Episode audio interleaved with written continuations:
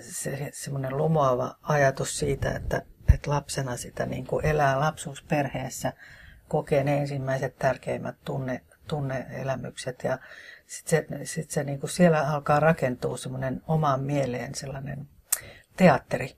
Tavallaan ne roolit tulee jo sieltä. Kuka on se paha, kuka on se hyvä, kuka on se ja tämä ja tämä. Ja miten niissä aina, minkälaisia rooleja otetaan ja pelataan. Olemme nyt Anita Jensen kotonasi täällä Helsingin Myllypuron taiteilijakylässä. Ja tämä 70-luvulla rakennettu puurivitalo toimii myös atelienasi. Ja täällä onkin hienot puitteet tehdä taidetta, että tuolla yläkerran ateljee-tilassasi niin on huikeat lattiasta kattoon asti ulottuvat koko seinän levyiset ikkunat. Ja tuolla ateljeessasi teet mustesuihkutulostimella pigmenttivedoksia ja sinulla on siellä korkeat pinot laatikoita ja erilaisia materiaaleja teoksiisi, muun muassa valtavia valokuvakokoelmia, joita olet kerännyt erityisesti Japanissa. Mutta nyt me istumme täällä alakerrassa keittiön pöytäsi äärellä. Meillä on tässä edessä viisi valokuvaa elämästäsi. Ja otetaan ensimmäinen kuva. Tämä on vuodelta 1957 lapsuuden kodissasi otettu Helsingin Käpylässä. Tässä mustavalkoisessa kuvassa olet kastepuvussasi isäsi sylissä. Isälläsi on tässä hieno puku päällä, onhan ristiäispäiväsi ja, ja hän pitää sinua sylissään. Mutta se, mikä tässä kuvassa liikuttaa, on se tapa, millä isäsi katsoo sinuun.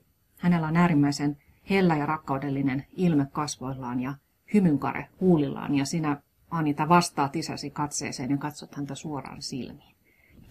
No joo, tämä kuva on kyllä niin sillä tavalla todella herkistävä, kun mä tätä katson nyt vaikka kuinka moni 60 vuoden jälkeen tässä nyt katson, niin eilen illalla viimeksi itkin ja katselin ja muistelin kaikkia. Siskoni kanssa vielä kerrattiin, että me muistetaan oikein, mitä tässä, näihin aikoihin tapahtui tässä, tässä juuri tässä huoneessa, Käärmetalon Iirapun osoitteessa. Niin tässä, siinä oli sellainen tilanne, kun mä synnyin, niin tuota, mun äitini ää, jossain käärmetalon rapuista niin yritti vetää kaulavaltimonsa auki, että hänellä oli ilmeisesti erittäin paha synnytyksen jälkeinen masennus, jota tietenkään siihen aikaan ei tajuttu, mutta hän oli pahasti sairas ja se oli todella traaginen paikka, kun hän sai minut kolmantena lapsena. Että se, on, se on aikamoinen alkulähtökohta yhden ihmisen elämälle. Ja myös tietenkin koko sille perheelle ja kaikille niille eri-ikäisille henkilöille siinä perheessä. Että tämä hetki on nyt sitten just tässä kuvassa, niin tämä kertoo mulle ihan kauheasti näitä, näitä miltä tuntuu olla tuossa tossa niin kuin sitten isompana, niin kuin miltä tuntuu olla tuossa huoneessa mitä tuossa huoneessa kaikkea oli tapahtunut ja tuli tapahtumaan ton hetken jälkeen. Tässä nyt tässä hetkessä on se, että tämä muistuttaa siitä, että mistä isä tuli ja mistä äiti tuli. Niin isä oli tämmöinen, tota, tämmöisestä suvusta oli tämmöisiä bisnesmiehiä, jotka tuli, oli tanskalainen mun isoisän isä. Meni Amerikoihin, rupesi tekemään bisneksiä ja sitten hän muutti, hänellä oli, hän perusti perheen, oli neljä poikaa. Ja he kaikki muuttivat Suomeen. Ja tuota, mm, hän oli semmoisille ilmeisen hyvin toimeen tuleva, koska hän oli vapaamuurareita ja sitten oli täällä Helsinki. Hän toi Suomeen golfin ja sitten toi toi tota, tämän His Master's Voice, nämä grammarit. Sitten mun isä syntyi 25 ja hän oli yhden niistä neljästä pojasta niin kuin toiseksi vanhin poika. Ja sitten kun mennään eteenpäin 25, isä tulee semmoiseen 15 vuoteen, niin tota, hänen, hänen oma isänsä sitten, niin hän jättää nämä kaksi nuorta poikaa Helsinkiin tälle, tälle nuorelle vaimolleen tänne. Kaksi nuorta teini-ikäistä poikaa lähtee Amerikoihin niin kuin tavallaan iso, isänsä, oman isänsä jalanjäljille hakemaan sieltä jotain uutta elämää näin. Ja siitä, siitä sit johtuu, että munkin isä oli internoituna, koska hänen isänsä kuitenkin sen verran halusi pitää kontrollia, että se ei antanut näiden poikien ottaa Suomen kansalaisuutta, vaan halusi pitää ne niin kuin tavallaan silloin sanottiin maattomina tai muukalaispassilla, koska silloin oli nämä sotatilanteet vähän vaikeita täällä.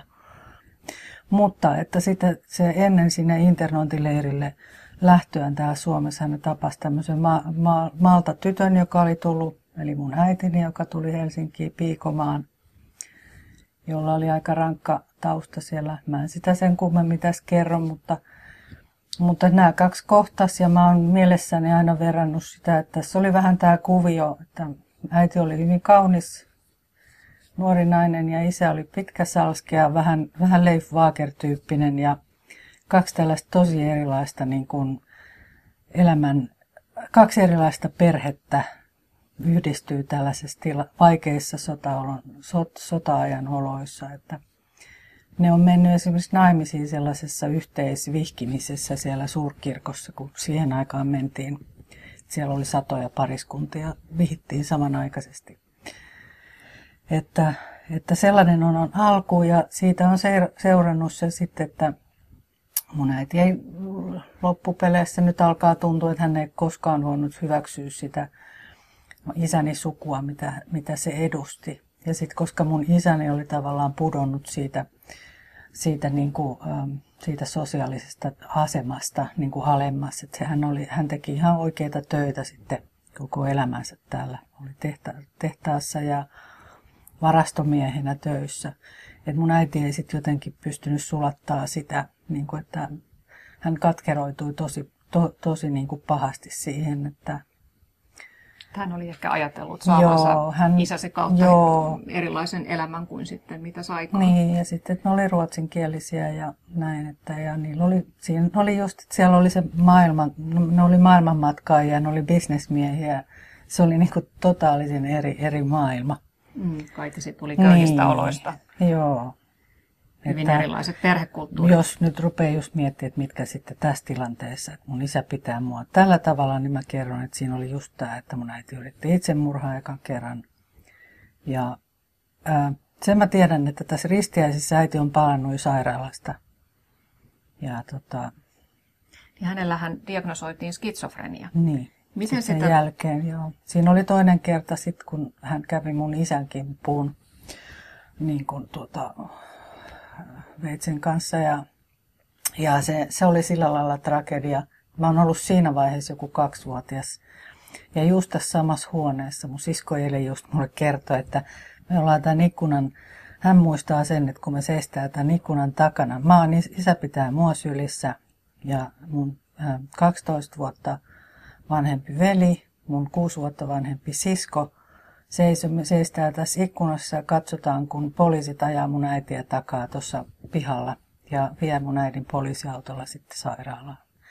Eli se on semmoinen, josta mä kans varmaan jotain on aistinut, että joku mm. kumma tilanne. Ja sitten näihin asioihin tietenkin koko elämäni meillä on viitattu, mutta ei ole koskaan sanottu, että mikä, mitä on tapahtuu. vihailevaa ilmapiiriä. Se oli se, niin kuin se lähtöpointti. Tavallaan mun, voin kuvitella, että mun tälle mielenmaisemalle tai mun, mun lapsuuden teatteri on rakentunut silloin, mielenteatteri on rakennut silloin. Niin äitisi hän joutui sitten useamman kerran mielisairaalaan, niin miten, mitä tiedät siitä, että miten häntä tuolloin 50-luvun lopussa ja 60-luvun alussa hoidettiin?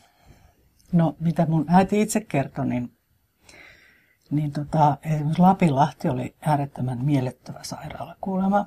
Ja sitten silloin alkoi tulee hoitoihin nämä tämmöiset vahvat lääkkeet. No siellä äidin kavereilla niitä vahvoja lääkkeitä, ne jäi jopa kiinni niin loppuelämäkseen, mutta mun äiti oli tavannut jonkun, päässyt yhteyteen tällaisen tota, mm, jonkun lääkärin, yksityislääkärin kanssa, joka sitten auttoi häntä aika nopeasti irtaantumaan niistä lääkkeistä. Eli mun äiti alkoi selviämään siitä sillä tavalla, että hän pystyy jatkaa elämään tässä aika, aika tota, kummallisessa käärmetalossa, jossa oli satoja satoja nuoria perheitä ja meidänkin rapussa. Niin kuin, että, se, että, siinä, että he oli aikamoisen niin kuin, tarkkailun kohteena. Että jos mun äiti on tehnyt tuommoisia tempauksia siellä, niin kyllä siinä naapurit on äärettömän tietoisia, mitä siellä niin kuin, tapahtuu. Otetaan toinen kuva. Tässä on menty muutama vuosi eteenpäin, olet neljä-viisi-vuotias. Tässä on leikkikouluryhmäsi yhteiskuva. Tässä on näitä käärmetalon, käärmetaloksi kutsutun ä, talon lapsia paljon ja seisot tuossa rivissä keskimmäisenä opettajan vieressä. Vaaleassa pellava päässäsi on jonkinlainen rusetti ja yleensä on villatakki ja hame ja hiukan ujosti hymyilet tässä kuvassa. Ja näytät itse asiassa ihan tavalliselta hyvinvoivalta pikkutytöltä, mutta tämä taitaa olla sellaista aikaa, jolloin sinun on täytynyt jo itse alkaa vaistota, että jotakin outoa siellä kotona on, että kaikki ei ole hyvin. Joo, tämä onkin yllättävä kuva itse asiassa minulle, koska mun mielestä, kun mä katson tätä, niin mä näytän äärettömän optimistiselta ja semmoiselta elämä voittaa tyypiltä tässä. Mutta no sen ikäisen. Eihän, eihän tossa, en mä voi tajuta, mistä on kysymys yhtään ollenkaan. Mutta tätä aikaa on ollut todella rankkaa meillä kotona juuri, juuri tämä aika. Siksi tämä on niin hullu, että tässä mä muistan tänne, että Kärvetalo leikkikoulu, tossa ollaan, jotenkin hahmotan näitä tyyppejä ja tiedän, että tuolla pihan toisella puolella on mun koti ja mitä, mitä teatteria siellä pelattiin. Ja musta on liikuttavaa, että mä nojaan noin tiukasti tuohon tätiin. Mm. Ja mä muistan aina, että näet, kun mä puhun siitä, että ihmisille tulee elämän aikana ihmisiä vasta, oikeita ihmisiä vastaan, niin mulle nämä tädit, leikkikoulujen tädit on ollut aivan takulla aivan hirvittävän tärkeitä. Että ne on just oikealla tavalla siellä mua niin kuin osannut sitten pitää hyvänä ja antaa, antaa piirustusliituja käteen oikeassa kohdassa. Että... Mm, olivat sellaisia turvallisia aikuisia. Joo, Kyllä. Ja minkälainen se oli, kun sanoit, että siellä pihan toisella puolella oli kotisi, missä pelattiin mm. omituista teatteria, niin mitä mm. se oli se teatteri? No se on, se on ollut sitä, että no, ajattele se perhe, että mun isä, mun äiti, 12-vuotias tässä joku 7-18-vuotias nuori poika, mun veli ja sitten semmoinen 90-vuotias mun isosisko niin nehän on elänyt, me ollaan kaikki kolme lasta eletty sen perheen, niin kuin me ollaan synnytty eri tilanteeseen niin näiden kahden avioliitossa. Sitten sit mun sisko jo muistaa, että kun hän syn, ne muutti, ne muutti sitten tota 52, oli olympiavuosia, Käpylän rakennettiin ja Käärmetalo rakentui, niin ne muutti silloin, ne pääsi asumaan tänne Käärmetaloon.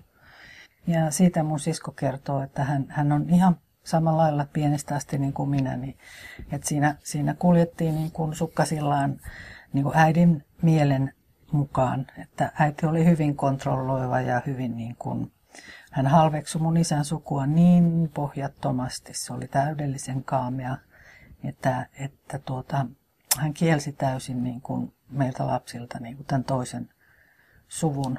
Että hän ei voinut kestää sitä ollenkaan mun sisko on oireillut just sitä, että hänestä, hän, hän, hänestä, hän kehittyi semmoiseksi iloiseksi, aina hymyileväksi ihmiseksi, joka piti äidin mieltä yllä, positiivista mielentilaa. Että hänestä oikeasti kehittyi sellainen, sellainen henkilö.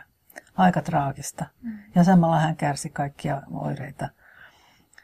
Jälleen se, Munissa. että se pinta oli jotain Joo, muuta kuin mitä siellä se alkoi silloin oli. jo.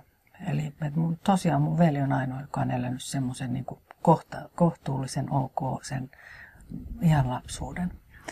Eri perheenjäsenet otti vähän erilaisen roolin suhteessa joo, äidin mielentilaan. Niin siinä tietenkin kävi, joo. Mikä se sinun roolisi, roolisi oli? No mulla on ihan selvästi, kato, voit kuvitella, että se sisko, siinä kuusi vuotta vanhempi sisko oli sitten se äidin ykköstyttö. Niin ei sille kolmannelle, niin no siellä sitten mä olin isin kaveri, isin tyttö ja ajattelin, että jos isä on huolehtinut mua, se on ollut tavallaan se ensimmäinen peili ja hyväksyvä, joka on pystynyt ottaa mut vastaan aikuisena, tiedätkö? kun yleensä se on äiti, niin mulla se on ollut oikeasti isä. Ja samoin sit, kun siinä on ollut mun sisko ja mummo, mutta kyllä se tietenkin on se isä ollut se, joka oikeasti peilaa, niin kuin antaa sille lapselle sen hyväksynnän. Jos kasvaa sitten se se äh, henkinen itse siinä pikkulapsessa, niin kyllä se on isä ollut. Minkälainen ihminen isäsi oli? No, no tota, hänen on täytynyt olla oikeasti siis, niin kuin jos se on aika tolleen hylätty tuollaisena, isä on sen niin kuin hylännyt tämmöinen, niin Ja se on ollut sitten se kakkospoika, että ykköspoika oli sitä bisnessukutyyppiä. Niin se mun isä oli ihan samalla lailla kuin minä, semmoinen vähän sivusta katsoja. Ja sitten hänen niin kuin, selviytymisstrategia on ollut ihan takulla sellainen, että hän on ollut semmoinen, niin kuin silloin ollut semmoinen sivusta katsoen katse ja sitten semmoinen humoristinen näkökulma asioihin. Että hän oli kova pelleilemään ja kova niin kuin, tekee jokia kaikista tilanteista. Että hänellä on ollut sel- selkeästi sellainen niin kuin, tapa sit selvitä asioista. Mutta siinä välillä, siis varsinkin sitten, no meidät äiti erotti tietysti sanotaan kymmeneksi vuodeksi toisistamme niin kuin heille tuli avioero, niin hän sitten Joo. yritti estää. Hän kielsi minulta täysin tämän tavallaan isän, isän niin kuin kanssa edes tapaamiset. Ja, mutta sitten kun me tavattiin, mä olin, mä olin aikuinen ja palattiin nopeasti siihen tunnelmaan, mikä meillä oli aina ollut. Ja... No mitä ajattelet siitä, että kun lapsesta asti totuit siihen tunteeseen, että teidän perheenne poikkesi muista perheistä, niin millaisen jäljen se on jättänyt? Jaa. Kun se oli tuolla niin pahalla tavalla poikettiin, että siinä oli tämä hullu äiti. Mutta sitten siinä oli toisaalta ne kaikki tiesi, että mun isän taas suku on jotain erikoista ja jotain positiivista, mutta, mutta tota... Mutta oliko sekin oliko se oikealla tavalla? Se ei varmaan ole oikealla he tavalla. Koska varakkaita niin. suomenruotsalaisia, niin siinäkin Siinä oli vähän semmoinen vaikea kierre. Että mä myöhemmin, mä vasta paljon myöhemmin on ymmärtänyt, että mistä tämä munkin semmoinen valtava ka- kaipaus. Että kun mulla on kielletty jotain, joku tämmöinen, siis multa kiellettiin, mä en saa opiskella ruotsia, mutta kiellettiin koko se, niin kuin se niin kuin kontaktipinta sinne. Siis Vaikka, Joo, mutta tota, sitä hapuilee sitä, että että mistä nämä kaikki mun niin kuin valtavan kovat tunteet ja ristiriitaisuudet kumpuaa, niin että sieltä ne syntyy just tuosta taustasta. Mm. Siinä on ollut niin mm. erilaiset suvut Joo. yhdessä ja tullut hankausta ja, ja äiti ei ole hyväksynyt sitä toista puolta. Joo. Jos vielä hetkeksi palataan tähän leikkikoulukuvaan, niin oliko tähän aikaan jo havaittavissa sinussa se piirre, että olit kiinnostunut taiteen tekemisestä? Piirsitkö paljon, maalasitko paljon? Saitko siihen mahdollisuuksia? Joo, ihan varmasti. Ihan varmasti. Tuossa mä muistan, että just tässä tapahtuu. Tämä oli se le- eka leikkikoulu, jossa mua sitten jollain tavalla kiusattiin. Niin sitten mut siirrettiin, ja kun tiedettiin, että kotona on vaikeat tilanteet, niin mut siirrettiin tota, toiseen lähileikkikouluun, jossa luultavasti sain jotain erikoiskohtelua, koska tämä oli tämmöinen tilanne, että mut siirrettiin jotenkin niin kuin turvaan tai jotain. Niin, niin mulla on semmoinen mielikuva, että siellä, siellä olisi mua alettu piirustuksesta sitten kehumaan, että onpas hyviä tai jotain. Että mä oon ihan varma, että joskus siinä se, no se täytyy olla, että sitten kun mä varmaan niin kuin sain hengähtää, niin kuin, että sitten alkoi tulee joku tollainen, se on takulla ollut siinä kohtaa. Kyllähän se sitten, kun mä aloin opiskelemaan ja harrastaa, niin äidin reaktio, että ei susta mitään tuu. Ihan turhaa tuollaista kun mä muutin sitten pois, niin että älä kuvittelekaan, että susta mitään tulee. Ja se oli aivan täys teilaus. Että se, mä niin kuin, taas yritin olla jotain, mitä hän ei voinut, niin kuin, itse ei voinut koskaan saavuttaa jotain, niin ei sen sitä nyt sallinut niin lapsillekaan. Että, että semmoinen oli se tilanne. Puhumme kuvataiteilija Anita Jensenin elämästä valokuvien kautta. Ja nämä valokuvat ovat nähtävissä Ylen nettisivuilla osoitteessa www.yle.fi kautta kuusi kuvaa. Ja mennään sitten kolmanteen kuvaan. Tässä ollaan sitten jo 90-luvulla, olet kolmekymppinen. Seisot tässä kuvassa iloinen hymy kasvoillasi valkoisessa taidenäyttelytilassa ja yksi teoksistasi näkyykin tuossa seinällä. Ja ja olet, olit valmistunut Taideakatemiasta taidegrafiikan linjalta vuonna 1985. Eli todellakin siitä leikkikoulussa innolla piirtäneestä pikkutytöstä tuli taiteilija, vaikka äitisi oli tuhahdellut, että ei tuosta mitään tule. Ja oli omatoimisesti jo ennen taideakatemiaa niin hankkinut piirustusoppia. Olit käynyt kuvataidepiirissä, kulttuuritalolla ja erilaisilla kursseilla. Mitä muistat siitä, että millainen se tunne oli silloin, kun sait ensimmäisen varsinaisen näyttelysi avatuksi? Voi hyvänen aika.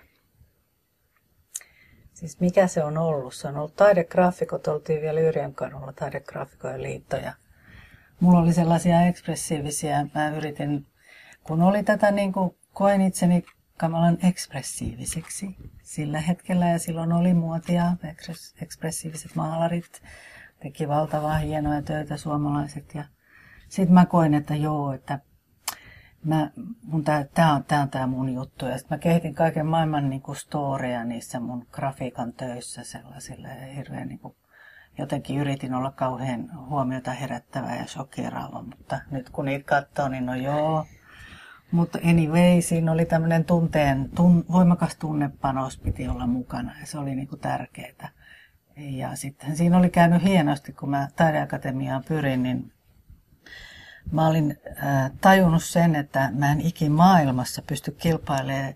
Täällä on niin paljon äh, karsiksilla hienoja maalareita, mä en ikinä pääse maalarina sisään tänne.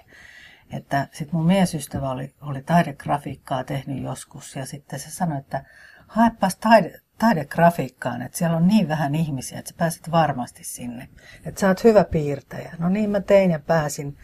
Ja se oli mulle ihan justiinsa oikea juttu, koska siellä mulla oli täysin, mulla oli mitään ennakkoluuloja siitä, niin kuin, että mitä se tekninen, tekniikka on. Että mä pääsin täysin puhtaalta tekemään niin kuin, asioita ja löytämään asioita silleen. Ja se oli valtavan tärkeää mulle.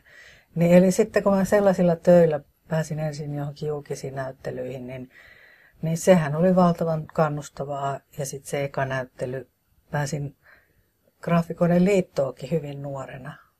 Itse asiassa mä sain koulun jälkeen heti yksivuotisen apurahan, joka oli valtavan harvinaista. Että tota, mun lähti niin kuin hyvä, hyvällä vauhdilla se, ää, se tota, semmoinen arkipäivä taiteilijana siitä liikkeelle. Ja, ja sä oot tuosta valmistumisestasi lähtien elättänyt Joo. itsesi vapaana taiteilijana.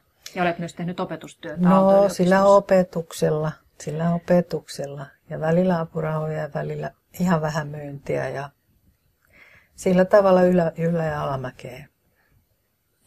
Sinä olet käsitellyt äitisi sairastumista taiteessakin, taiteessasikin ja, ja olet yrittänyt tavallaan antaa sen alitajuntasi puhua taiteen kautta ja, ja kertoa niitä vastauksia siihen äitisi tapaukseen, miksi äiti sairastui, niin oletko onnistunut löytämään selityksen? Liittyykö se juuri siihen äh, sukuristiriitaan, mihin äitisi tuli ja siihen pettymykseen, että elämä ei sitten ollutkaan sellaista kuin hän oli kuvitellut? No sehän on se pintapuolinen selitys, että kyllähän siellä äiti on elänyt just samalla lailla kuin sen pikua vasta minkälainen sen lapsuuskoti, minkälaisen hän tavallaan on sellainen teoreetti kuin Joyce McDougall, joka on kehittänyt 60-luvulla semmoisen psykoanalyyttisen teorian, jossa se niin kuin vertaa mielen, äh, ihmisen mielen äh, niin kuin, äh, kehittymistä. Äh, se, semmoinen lumoava ajatus siitä, että, että lapsena sitä niin kuin elää lapsuusperheessä, kokee ne ensimmäiset tärkeimmät tunne, tunneelämykset ja sitten se, sit se niin kuin siellä alkaa rakentua semmoinen omaan mieleen sellainen teatteri. Tavallaan ne roolit tulee jo sieltä. Kuka on se paha, kuka on se hyvä, kuka on se ja tämä ja tämä. Ja miten niissä aina, minkälaisia rooleja otetaan ja pelataan. Niin sitten tavallaan ihminen niin kuin ton, ton teorian mukaan niin elämän jatkossa tavallaan se automaattisesti, alitajuisesti sillä tulee, se, se pelaa niitä samoja pelejä, kun se on silloin luonut ihan lapsuudessaan. Ja se on aika, aika hurja ajatus, että, että mä löydän, löydän niin kuin samanlaisia rooleja vastapelureikseni aina, niin kuin, mitä mä tapaan uusia ihmisiä. Mutta kyllä tuossa voi olla aika paljon perää. Mutta mä oon vaan sen niin kuin tietoisesti nyt yhdistänyt. Siis ensin mä oon alitajuisesti tavallaan, mä oon kerännyt sellaista materiaalia. Mä oon kerännyt teatteriin, mä oon kerännyt filmi, filmi stillkuvia, mä oon kerännyt perhealbumeita. Ja sitten näiden just tämän työskentelyn niin kuin kautta mulla on niin kuin yhdistynyt tää, nämä tämmöiset psykoanalyysiasiat ja tämmöiset erilaiset teoriat ja sitten vielä japanilainen kulttuuri. Ne on yhtäkkiä alkanut loksahdella paikalle, että mä pystyn leikkimään Mä pystyn ottaa etäisyyttä näihin vaikeisiin asioihin. Mä leikinkin itse asiassa tahallisesti tällaista teatteria näillä. Että mun, mä voin aivan vapaasti sekoitella näitä rooleja. Ja sitten sit mä yhtäkkiä, kun mä teen alitajuisesti, niin mä löydän asioita. Yhtäkkiä tulee välähdyksiä. Aivan. Miksi mä oon ottanut aina tämmöisen täältä? No tämähän tarkoittaa just sitä, että tällainen mun äiti oli. Tälle ihan yksinkertaistetusti. Mutta jotain tällaista, tämä on se hahmotelma, minkä mä niinku vasta nyt ymmärrän. Mutta kaikkien näisien, näiden työvuosien jälkeen ja kaikkien tapahtumien jälkeen mä alan vasta vähän niin kuin tajua, että tästä, tästä täytyy olla kysymys. Mutta just se, että samalla lailla mä ymmärrän, että mun isäni, minkälaisia pelejä se on mahtanut käydä. Entäs hänen äitinsä, entäs hänen isänsä. Että alkaa tulee semmoinen niin kuin perspektiivi, että jes, että mä oon vaan niin kuin yksi tällä tässä linjassa sitten, että tässä on vähän tällainen vinksahdus mun, mun sillä teatterinäyttämöllä ja mm. isällä on ollut erilainen. Mm, ja jokaisella niin. ihmisellä on sitten se oma historia just. taakka tavallaan. Mutta se on aika uuvuttavaa käydä taiteenkin kautta läpi niitä alitajuisia prosesseja. Jatkuvasti käsitellään niitä asioita. Joo, no se tulee nyt tämä kuva, mitä me äsken katsottiin. Tämä, missä mä seison tässä 93 tuolla. Se oli silloin Uustaidegraafikot galleria ja mä olin tehnyt pari vuotta tällaisia, kun mun se tunnepohjainen ekspressiivinen niin kuin tarinoiden kerronta oli loppunut. Ja mä olin mennyt, äh, olin väs, väsynyt ja menin analyysiin ja aloin saada apua siihen. Niin sitten mä keksin, että keksin tämmöinen, että tämä Rosas-testi, että tämmöisiä niin kuin tehdään niin kuin tämmöisiä testejä, tämmöisiä psykologisia testejä, tällaisia tahratestejä, niin kuin, että musteläiskätestiä. Mä pääs kokeilemaan tällä muun tekniikalla tällaista ja keksinkin siitä hienon uuden tekniikkaversion. Tein, vein ne vaan sitten silleen, että mä tein, kun siinähän on se hauska, kun mä tahrin sen pap- kuparilevyn sillä äh, sokerilla, äh, lyön kaksi kuparilaattaa yhteen ja kun mä erotan ne toisistaan, niin siitä tulee joka kerta, joka on miljoona erilaista variaatiota tietyn näköisistä tahroista. Ja sitten mä rupesin niitä tahroja, niin kuin, että he he, tämähän on hauskaa, että mä muka teen tässä itselleni tällaista testiä. No mutta eihän asioita silleen voi, ei itseään voi testata. Eihän sieltä tule kuin ne miljoona erilaista tahraa. Sehän jää siihen. Se se tuli komeita töitä, ne palkittiin, ne oli Yes, mutta nyt kun mä katson tätä kuvaa, niin toi, toi kuvahan on, se on niin ummessa oleva suuri siemen, kun vaan olla ja voi.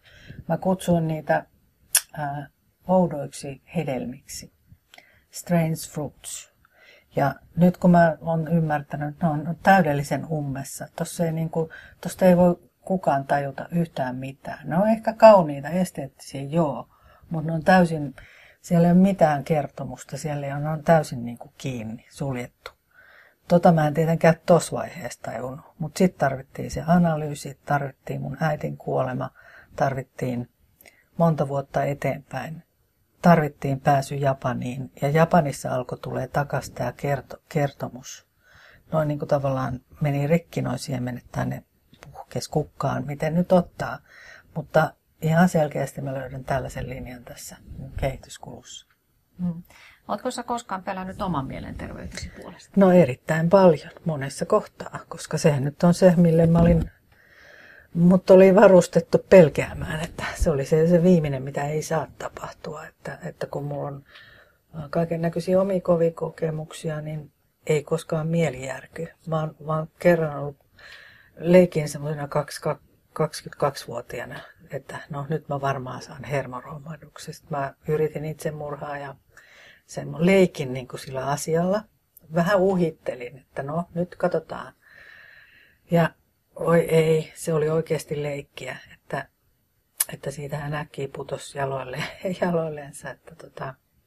Mutta sitten jälkeenpäin, kun on kovempia, oikeasti kovia juttuja ollut, niin sitten mieli ei koskaan järky, vaan sitten fysiikka pettää. Mulla on monta traagista maailmanmatkaa, jolta mut on tuotu himaa ja sitten on joku paikka pettänyt. Että tota.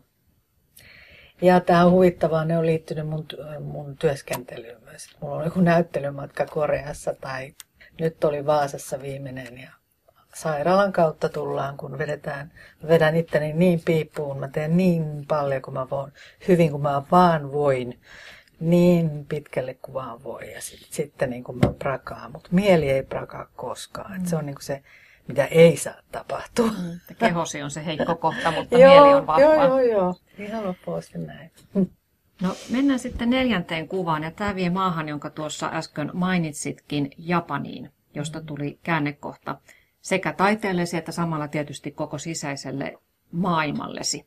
Ja tässä neljännessä kuvassa, tämä on 90-luvun lopussa otettu, mutta alun perinhän sä ikään kuin sattumalta tutustuit Japaniin, että sait 90-luvun puolivälissä apurahan Japaniin ja lähdit sinne ja, ja japanina, japanilainen kulttuuri iski sinuun syvällisesti. Mitä sä löysit japanilaisuudesta sellaista, että se, se iski sinuun ja kosketti sinua? Se on nyt näin, että niin selkeältä, kun me katsotaan tässä näitä. Mulla on tässä edessä vielä noita mun, mun tota, valokuvakansioita. Mä oon kerännyt Japanista, niin jos mä katson, mitä mä, minkälaisia kirpputori valokuvia mä oon hankkinut. Mä oon hankkinut perhealbumeita, mä oon hankkinut ää, teatterinäyttelijöiden ää, tämmöisiä fanikuvia, jossa on val- rooleja, rooleja, rooleja. Ja sitten elokuvista, 60-luvun elokuvista stillkuvia, tämmöisiä. Mutta että siis mä oon, sielläkin tämä hommahan meni tietenkin niin, että tiedostamattani, luottaen intuitioni, aloin kiertää paikkoja, löytää asioita. En tajunnut vielä näiden kuvien merkitystä siellä mulle. Niitä rupesin keräämään. Sitten ne rupesi tulemaan mun töihin. Ja kun mä yhdistelin kuvia, yhdistelin kuvia kodistani täältä Suomesta ja näihin etäisiin japanilaisen kulttuurin rooleja, perhekuviin, niin sieltä alkoi sitten mulle niin tulee se story kehittymään mun mielessä. Että mä pystyn tarkkailemaan tavallaan, analyso- ei, analysoiminen on väärä sana. Kun ei taiteilija analysoi, kun se tekee niitä töitä ja se löytää mielekkäitä, mielekkäitä yhdistelmiä ja sitten jälkeenpäin tulee vasta selitys.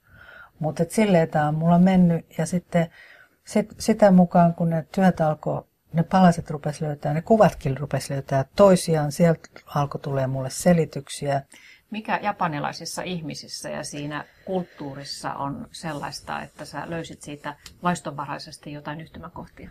No se on, se on ihan selkeästi se, koska siellä on se huikea esteettisyys ja hirveän voimakkaat tunteet siellä takana, sen, sen pinnan takana. Ja niitä ei näytetä. Niitä ei näytetä. Eli tämä kuviohan on just täällä kotona. Että asioista ei puhuta. Tunteet on järkyttäviä mutta mä, mä en tiedä, mitä ne tunteet on, mitä tässä tapahtuu, mutta kamalaa on ja järkyttävää ja rajua. Sitten mä olin yhtäkkiä Japanissa täysin ulkopuolisena, mutta kuitenkin mä hahmotan sen, että mä, mä, en, ole, mä en ole kotona, niin tämä ei, tää ei ole mun maailma. Mutta täällä on jotain aivan niin kuin, ihan samaa. Mitä tämä on? Siitä se lähti. Oliko se myös ahdistavaa siellä Japanissa se, että, että sä näet aina vaan sen hymyn? Oli. Että sä et tiedä, oli, mitä se, se ihminen oikeasti tuntee. Sehän se vei mut sitten, että kyllä mä siellä... Aika paljonhan mä siellä yksikseen sitten liikun, että tota, myös, myös niin tota, kyllä se on ahdistavaa. Kyllä se on, kyllä se, kun sä koet olevasi täysin ulkopuolinen, täysin. Ja kaikki tehdään niin kuin silleen muodollisesti hymyllään. Kaikki on ihanaa. Oi vai, pitää tavallaan olla ihan tietoinen koko ajan siitä, että joo, tämä on tällaista peliä, tämä on, tämä on tätä näin, ihanaa, yes. Sen Olihan, todellisen yhteyden mm, löytäminen on vaikeaa. Joo. Sitten vasta niin kuin, sitten alkaa löytää sellaisia ihmisiä, joiden kanssa oikeasti jotain pystyy jakamaan. Niin sittenhän se on kauhean ihanaa. Mutta että kyllä siellä koko ajan tietää sen, että koskaan et voisi täällä kuule asua oikeasti. Että sä et koskaan olisi tämän porukan jäsen. Mm. Että se nyt on, se on niin kuin, se on lumoavaa, mutta siis ymmärrät, että miksi se on minusta lumoavaa, kun mä niin kuin, reagoin siihen niin herkästi. Mm, sä tunnistit sen mm. teatterin, mikä on mm. lapsesta asti ollut sulle tuttua. No, minkälaisia hyviä tunteita olet saanut kokea Japanissa? Tai hyviä muistoja ihmisten kanssa kohtaamisesta? No se on varmaan just näitä ää, opettajia esimerkiksi, jotka on käynyt täällä Suomessa opettamassa näitä japanilaisia mm, tekniikoita. Ja sitten, sitten ennen kaikkea tietenkin tämä, että mä oon saanut siellä kokea semmoisia ihan perustavanlaatuisia niin kuin, ää, fyysisiäkin elämyksiä, fyysisiä ja psyykkisiä elämyksiä jossain kylpylöissä ää, sekä Kiotossa jossain vanhoissa semmoisissa naapurustokylpylöissä vanhojen, vanhojen tätien kanssa siellä ikään kuin olisin mummo, mummoni kanssa siellä kylpemässä. Ja sitten sit jossain landella siellä niin kuin keskellä ei mitään vuoristossa ää, tulivuori, tulivuori jossain tuolla hämöttää ja minä jossain riisipellon keskellä niin kuin ihan, ihan tyhjään semmoiseen semmoisiin altaisiin, jotka on tarkoitettu niille riisipellolla työskenteleville ihmisille, että ne voi illalla mennä sinne kylpymään. Niin sitten mä voinkin sinne mennä ihan yksikseen. Ja mä oon jotenkin aivan salainen tilanne, että miten mä voin olla täällä keskellä luontoa ja kokea semmoisen niin kuin ihon kautta ja sitten mieleni kautta sen täydellisen niin kuin ykseyden siihen täydellisen vieraaseen ympäristöön. Ja mä oon yhtäkkiä ihan lähellä sitä ominta itseäni, mitä mä oon ollut vaikka isän kylvettämänä kärvetalossa. Siinä on joku semmoinen niin hieno, hieno semmoinen täydellinen tilanne. Ja myös se, että ihmiset ovat sitten loppujen lopuksi ihan samanlaisia kaikkialla ihan maailmassa. samaa. Ja sitten se on, että ne nauttii tästä, niille tämä on se tärkein. Kun ne tulee Suomeen, ne rakastaa tätä meidän saunakulttuuria. Se on se No sä oot sitten tosiaan palannut Japaniin monta kertaa ja myös opiskellut japanilaista estetiikkaa, niin mikä siinä japanilaisessa estetiikassa sinua erityisesti puhuttelee? Minkälaiset elementit? No se, se kun se on niin laaja käsitteistö, että siellä on, siellä, on, siellä on ihan sitä groteskia, groteskissa ja semmoisessa äh, groteskista löytyy oma kauneuskäsitys, sitten semmoisesta kuolleesta, lakastuneesta, nahistuneesta, niin sekin on esteettinen arvo. Eli se, se on niin laaja se skaala, mitä voidaan kokea esteettiseksi. Niin tota, se on tietenkin, se on tietenkin ollut se semmoinen, niin kuin, että koska mä olin sitten taas, mä olin mielestäni löytänyt kuvan tekijänä sellaista, semmoisen alueen, että mä halusin voimakkaita tunteita esittää ja myös semmoista rumuutta. Niin sitten mä koin koko ajan, että tämä on väärin, ei mä oikein saisi tällaista näyttää. Ja sitten kun mä meninkin Japaniin ja herra Jesta, sehän oli sitä mieltä siellä näytettiin. Jos mä vein jotain tämmöisiä syfiliskuvia näyt- näyttää jolle japski taiteilijoille, että jaa, no mitäs tos nyt on? Eli se oli semmoinen, au, aivan niin, juuri näin. Mennäänpä sitten viidenteen kuvaan. Tässä on aika tuore taideteoksesi. Se on koostettu erilaisista valokuvista. Siinä on rinnastettu suomalaiset satavuotiaat jokihelmet ja simpukan kuoret ja lähes samanikäiset japanilaiset perhepotretit.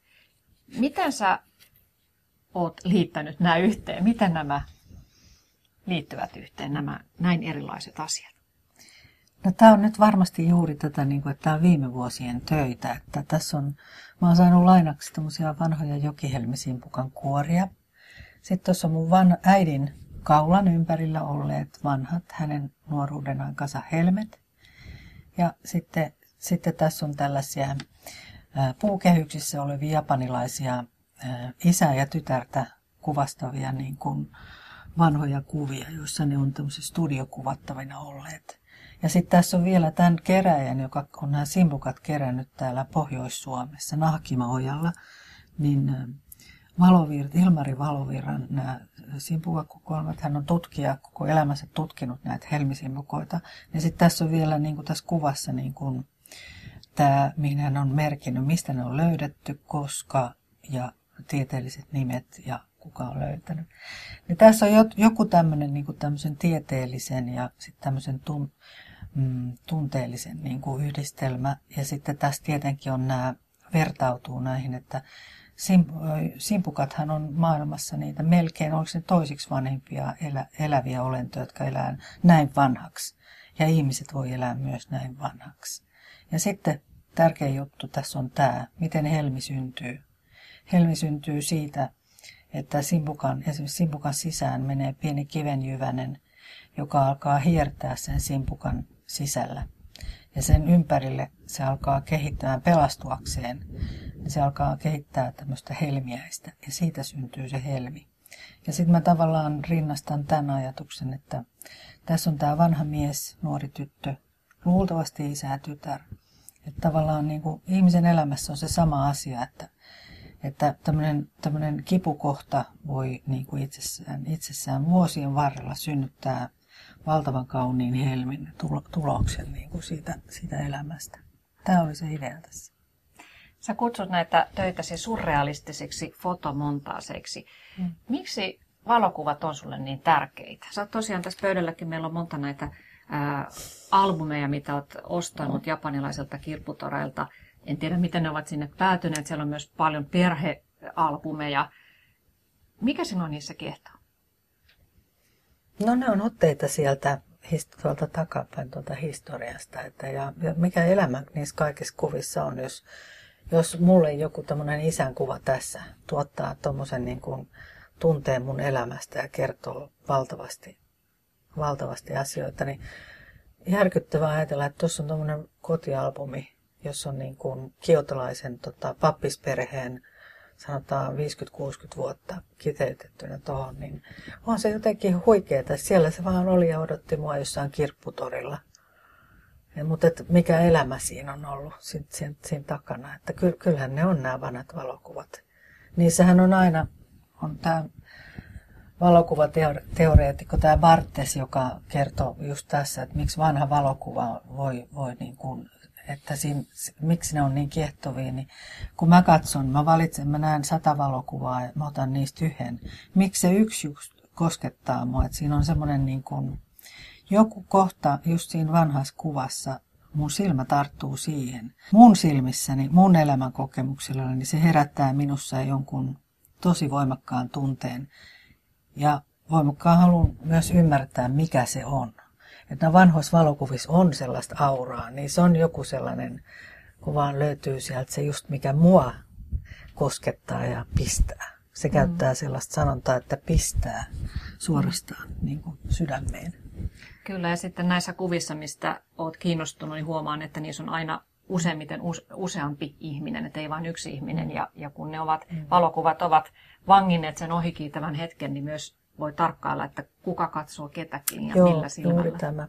Ja sitten mä, kun on, löydän niitä kuvia, niin sitten kun mä leikin näillä, mä kerään materiaalia luonnosta, erilaisia erilaisia esineitä, ja sitten mä alan pelaamaan semmoista peliä niin kuin tuossa näytöllä tietokoneella niin näiden töiden kanssa.